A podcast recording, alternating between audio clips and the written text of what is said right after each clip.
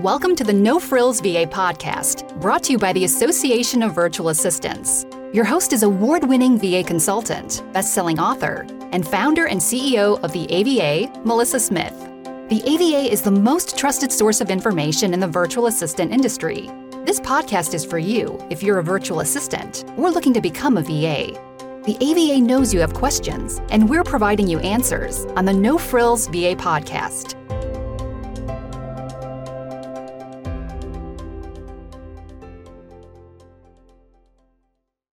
Do you have a desire to have a non urgent yet productive lifestyle? Hi, I'm Melissa Smith, founder and CEO of the AVA. Welcome back to the No Frills VA podcast. And for years, for years, I had a very productive yet very urgent lifestyle. I've been in business now for almost eight years. And I finally believe I've gotten to a place where I can have a very non-urgent yet productive lifestyle. And, you know, if you've reached it already and you're like, girl, what took you so long? You know, sometimes I'm just a slow learner. So you, you, you know, you just gotta, got to work with me a little bit. Uh, but I, one thing that I am good at is once I finally learn my lesson, although it may take me a little bit longer, I never forget it. And I often like to share. So I'm going to share uh, three things today that helped me create this non-urgent but productive lifestyle. And the first thing was letting go of perfectionism. And I can honestly say this was not something that I did on purpose, that it was not something that I sought out to do. It happened in 2017 when I was traveling the world.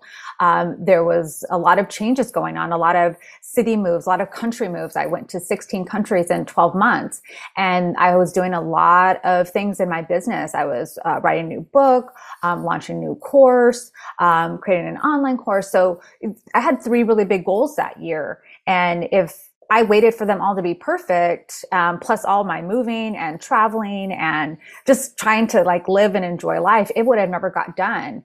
And so there were times where I wasn't mentally thinking done is better than perfect. I was thinking, I got to get this out because I need to get on this flight and I'm going to be offline for like the next few days and I need to get this stuff going. I was thinking of it more from a logistics perspective than a done is better than perfect. And what happened was, is I really was able to let go of that perfectionism. So you don't have to travel the world in order to do that, but maybe you can put up some deadlines against some things that you have really hard boundaries around. Maybe it's your children, maybe it's your family, your friends. Vacation is, still works for me. so, um, but you know, that is a way to make sure that you are creating this non-urgent, uh, yet productive lifestyle. The other thing that I really had to do was believing that everything is going to work out and I believe this as like a holistic life view. Um, I, am an optimist uh, at, at, heart. I would say when it comes to business, I was more of a realist though. So I would say, well, yeah, everything will work out as long as I work at it, as long as I'm constantly doing something. Um, and that really puts a lot of pressure on yourself to make things happen and push through and and hustle um, and, and do all the things. And I, I believe in hard work. I don't believe hard work is a dirty word. I don't believe it's a bad term. Um, I, you know, I, I, I think it's admirable. I think it shows character and I think it shows grit. But there is a place where um, you can turn that off because it's not something that you can depend on all the time. It's not sustainable. You can't go 100 miles an hour forever. It's just not fun either. And so, really believing, you know, if I take today off, I don't have to beat myself up about it. Because um, I had no problem taking time off. It didn't mean I didn't feel guilty, though. I had no problem taking time off.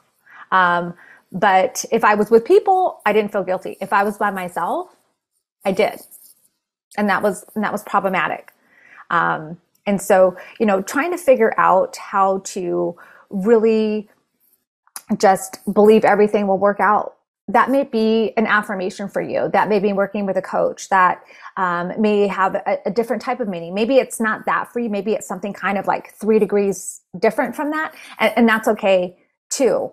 But uh, th- these are just what helped me. And then the third one is working in my energy levels. And as assistants, I know we do this a lot for our clients, but it's kind of like the cobbler's kids have no shoes. Sometimes we're really bad at this for ourselves because, you know, we just can't let other people down. We certainly don't want to disappoint our clients. We, we hold ourselves to the highest standards all the time, but we forget that we're our first client.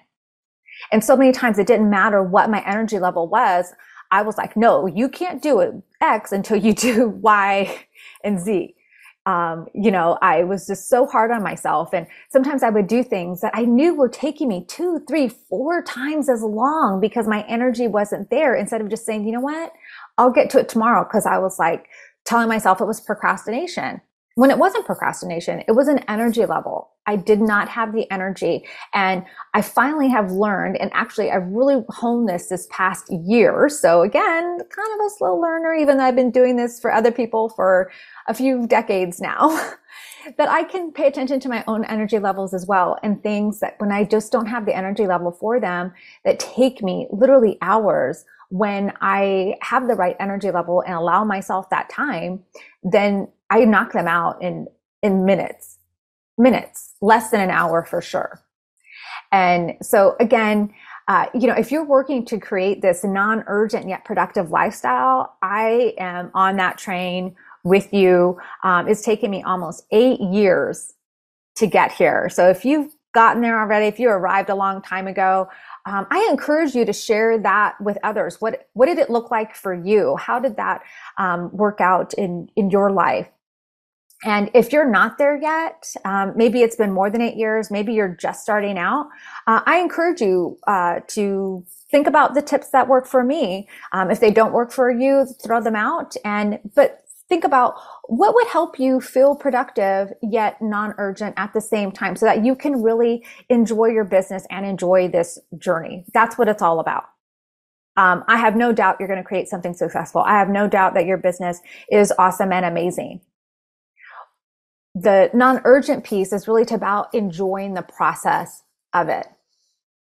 Cause there'll be a day when you look back and think, wow, I can't believe I used to do that. Like that's so crazy. And that's okay. You know, it's fun to be able to look back at that stuff. But um, there are times where I wish, wow, I I did the same thing over and over and over again. And I wasn't really expecting anything different. I just didn't know of a different way. And so that's really just what I want to share. If you don't know there's a different way, if you feel like productive has to be urgent, if you feel like deadlines have to feel this pressure on you, um, it doesn't have to be that way if you don't want it to be. So I, I hope this is helpful to you. If something that I shared uh, really resonated with you, please let me know. Um, drop your comments in, send me a DM, send me an email. I promise I answer all of them. Um, I really look forward to uh, hearing from you. Until next time, everybody. Bye. Like the podcast? Share it. You can tag us at, at Association of VAs on social media. Want more with Melissa and your peers? Join the AVA. We're at associationofvas.com. You'll find a link in the show notes.